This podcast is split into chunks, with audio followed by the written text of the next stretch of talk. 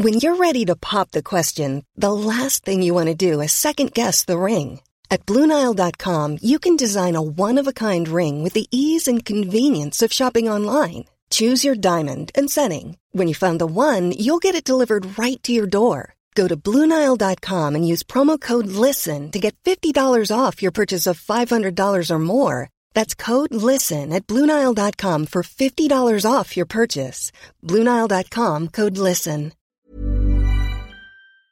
Antibiotic resistance is one of the greatest threats facing mankind today. A group in the University of Washington in Seattle has been working to fight this threat.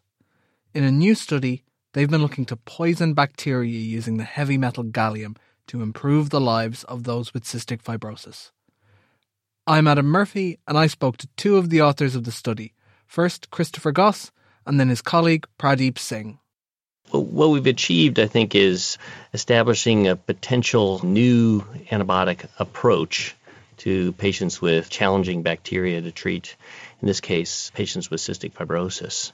So we've, I think, demonstrated that you can use an alternative method to treat chronic lung infection rather than the classic approaches taken by developers of antibiotics in the past. Our main focus is to, in, in many ways, starve bacteria using intravenous gallium as a extracellular source that actually is taken up with the bacteria and then poisons much of their iron requiring mechanisms. And Dr. Pradeep Singh, you work with Dr. Goss. Why did you pick gallium and how does it go about poisoning bacteria? What does it actually do?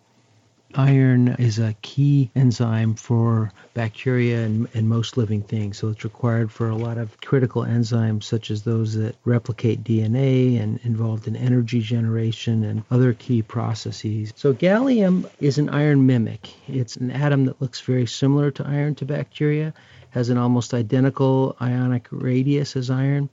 And so these bacterial uptake systems that have evolved to grab iron can't really distinguish iron from gallium. So they take up gallium inside the cells.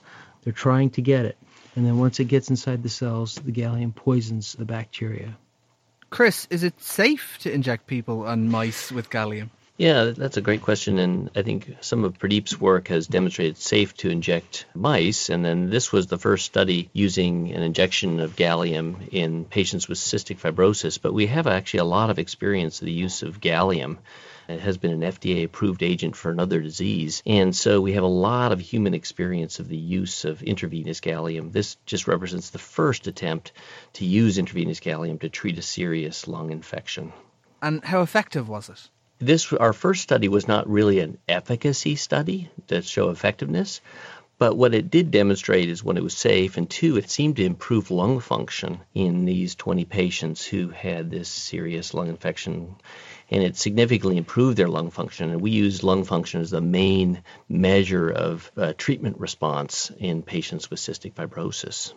So, did you just inject people with metallic gallium, or how did it look? That's a great question. Gallium comes as a gallium nitrate hydrate, and what we do is we just dissolve it in a large bag of intravenous saline and then we infuse it over 24 hours and for five sequential days. So it's it's really like in the majority, it's a very low volume of the actual drug. It comes in only about two mils, uh, milliliters of volume into this giant liter bag. Patients were hooked up to a continuous IV for five days.